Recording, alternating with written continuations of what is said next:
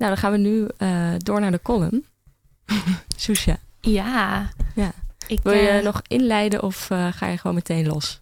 Ja, ik weet niet of er nou een verschil is tussen de inleiding en het verhaal. Okay. We gaan het een beetje aan elkaar knoppen. Ik heb wel even een vraag, want ik heb zelf mijn eigen fragment even niet gehoord net. En ik wil weten, was daar ook een voice-over over? Zo'n Britse man die nog iets zei? Ja, dat het een, uh, een hondenspeeltje was.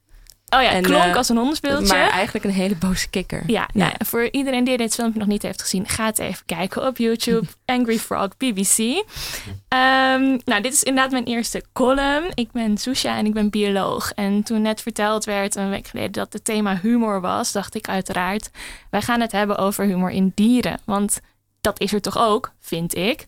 Maar als je dan even een beetje gaat zoeken, dan kom je verschillende dingen tegen. Uiteraard kennen we allemaal de dierenfilmpjes die we met veel plezier bekijken. Zoals mijn uh, buurvrouw hier, Emma, die uh, zegt van... ik vind humor soms wat moeilijk, heb ik wat afstand mee. Maar de kattenfilmpjes, daar kan ik altijd om lachen.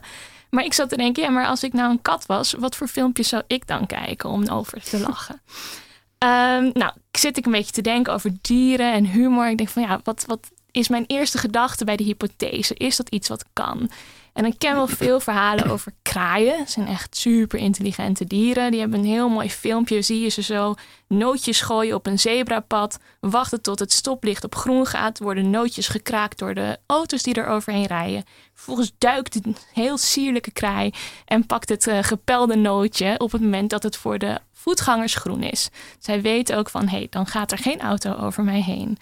Uh, dan zie je dat er een soort hele intelligente gedachtegang zit achter acties, voorspelling, maar ook het lezen van een omgeving. Want ik denk dat in humor een hele belangrijk aspect is.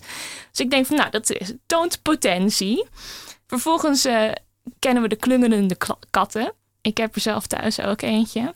En uh, ik vind altijd heel mooi het moment dat een kat een foutje maakt. Want ze zijn over het algemeen heel sierlijk en perfect. En laat ze ook zien, zien wij altijd, projecteren we misschien een beetje als mens.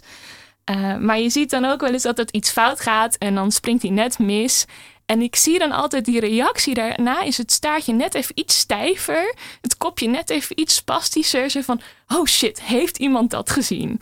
En uh, ik lees dat als een soort schaamte. En wederom, ik projecteer. Maar ik ben columnist, dus ik heb gehoord dat ik dat allemaal mag doen. Dus daar gaan we vrolijk in verder. Uh, en ik denk, schaamte biedt ruimte voor humor. Want als er iets is wat ik herken in humor, is het ook een soort schaamte, een soort ongemakkelijkheid. Zo van, oh, ik hoop dat niemand dat erg vindt. Laat ik er een grapje over maken, want dan voel ik me beter. Uh, dus daar, daar zat ook al meer potentie.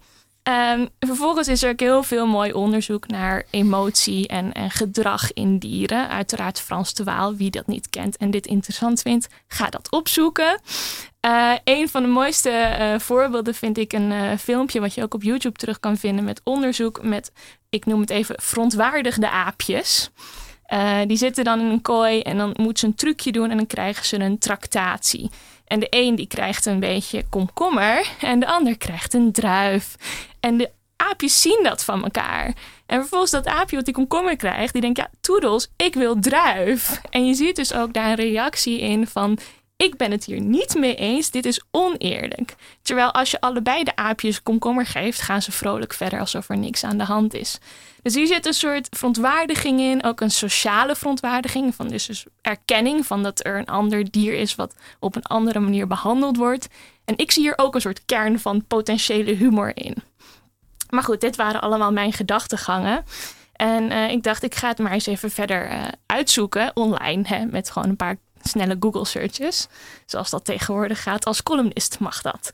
Um, en uh, eigenlijk kom je eerst natuurlijk heel veel theorieën tegen van wat is humor. Nou, we hebben het net al een beetje over gehad. De humor van heel vroeger. Uh, kunnen we nu wel een beetje omlachen hoor. Ik vond het best wel goed gevonden. Alleen ik ken natuurlijk die namen van die religies allemaal niet. Uh, maar het is, daar zit verschil in. Vervolgens ken ik ook humor die ik helemaal niet grappig vind. En is dat dan nog wel humor? Dus ik ging eens nadenken en het komt meteen op in Google de verschillende theorieën over wat is dan humor. Houdt iemand mijn tijd in de gaten? Want ik ja, kan echt. Ik uh, geef een zij. Ga lekker Top. Ga lekker um, dus ik kwam eigenlijk twee theorieën tegen die ik zelf interessant vond. En uh, ik ga het even gewoon het Engels voorlezen, want dan weten we allemaal waar we het over hebben. En dan is het iets puurder dan als ik het weer interessant ga vertalen. Uh, de eerste theory heet incongruity theory of humor. And it staat at its basic level, this theory says that humor arises when there's an inconsistency between what one expects to happen and what actually happens. And this includes comedic tools like puns, irony, and twists of fate. Dus hoe ik dit lees en interpreteer is eigenlijk humor. Dat gaat om een soort verrassingselement. Je verwacht iets en er gebeurt iets anders. En ik denk dat we dat ook heel erg herkennen in de kat die per ongeluk valt. Uh, of in de, de, de, de mooie skifilmpjes waar iedereen op zijn bek gaat. Sterker nog, we verwachten het stiekem ergens wel. We hopen het ergens ook heel erg. Maar het feit dat het niet past in de lijn van een normale gebeurtenis maakt het grappig. Ik los nog even van het uh, leedvermaak.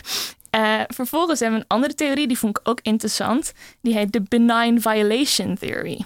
En dan staat er: Something that threatens a person's well being, identity, or normative belief structure, but that simultaneously seems okay. En dat vond ik heel interessant, want in die wetenschap gaan ze allemaal hebben over lachen. En het geluid van lachen en of dieren dat wel of niet doen. Uh, want dat is natuurlijk makkelijk te meten als bioloog. Uh, om een kraai te vragen: vind je dit grappig? is niet echt een optie. Uh, dus dan gaan we kijken van: hé, hey, als er iets gebeurt en ze maken een soort lachend geluid, dan herkennen we dat als humor. Um, en dan kom je eigenlijk al snel ook bij het verhaal van kietelen. Want, hè, daar kom ik zo verder nog op terug. Dat wordt dan gezien als een actie die lachen triggert en daardoor in dieren bewijst dat het humor is. Maar ik vind kietelen echt helemaal niet grappig. dus ik kon me daar niet in vinden. Uh, dus ik was het helemaal niet eens met wetenschappers die zeiden: Oh, deze rat die is aan het lachen als ik hem kietel, dus zij ervaren humor. Maar ik vond het interessant om dan naar die benign violation theory te kijken. Want als ik nadenk over waarom vind ik kietelen dan niet grappig, dan denk ik van nou, als mijn kat per ongeluk langs mijn voeten loopt met zijn pluizig staartje en mijn voeten kietelt, vind ik dat best wel grappig. Als een overvaller binnenkomt en mij de kieteldood probeert te geven, vind ik dat niet grappig. Dus er zit inderdaad een verschil in uh, de, uh, de violation. Is het benign? Is het goedaardig? Of zit daar kwade wil achter?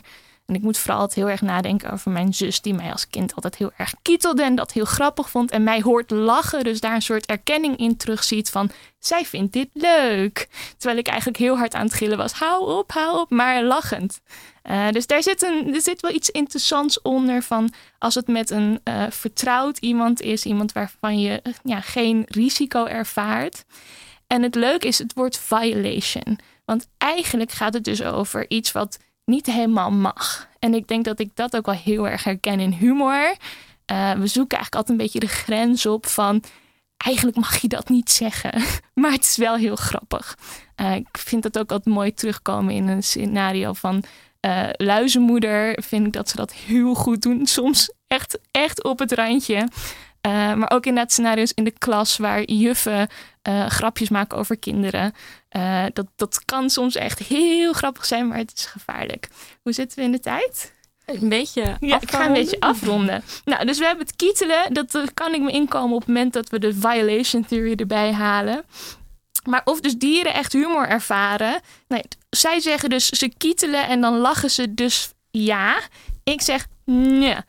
Um, maar ik zie wel potentie, want dieren zijn hartstikke intelligent, hebben heel veel sociaal contact. Dus volgens mij moet er best wat mogelijk zijn. Maar we eindigen deze column waar elk goed wetenschappelijk artikel eindigt. Er is nog iets meer onderzoek nodig. Dus ik zou zeggen, pak allemaal je candid camera, ga die kat achteraan en check even of je straks niet heel erg moet lachen om zijn eigen flaters.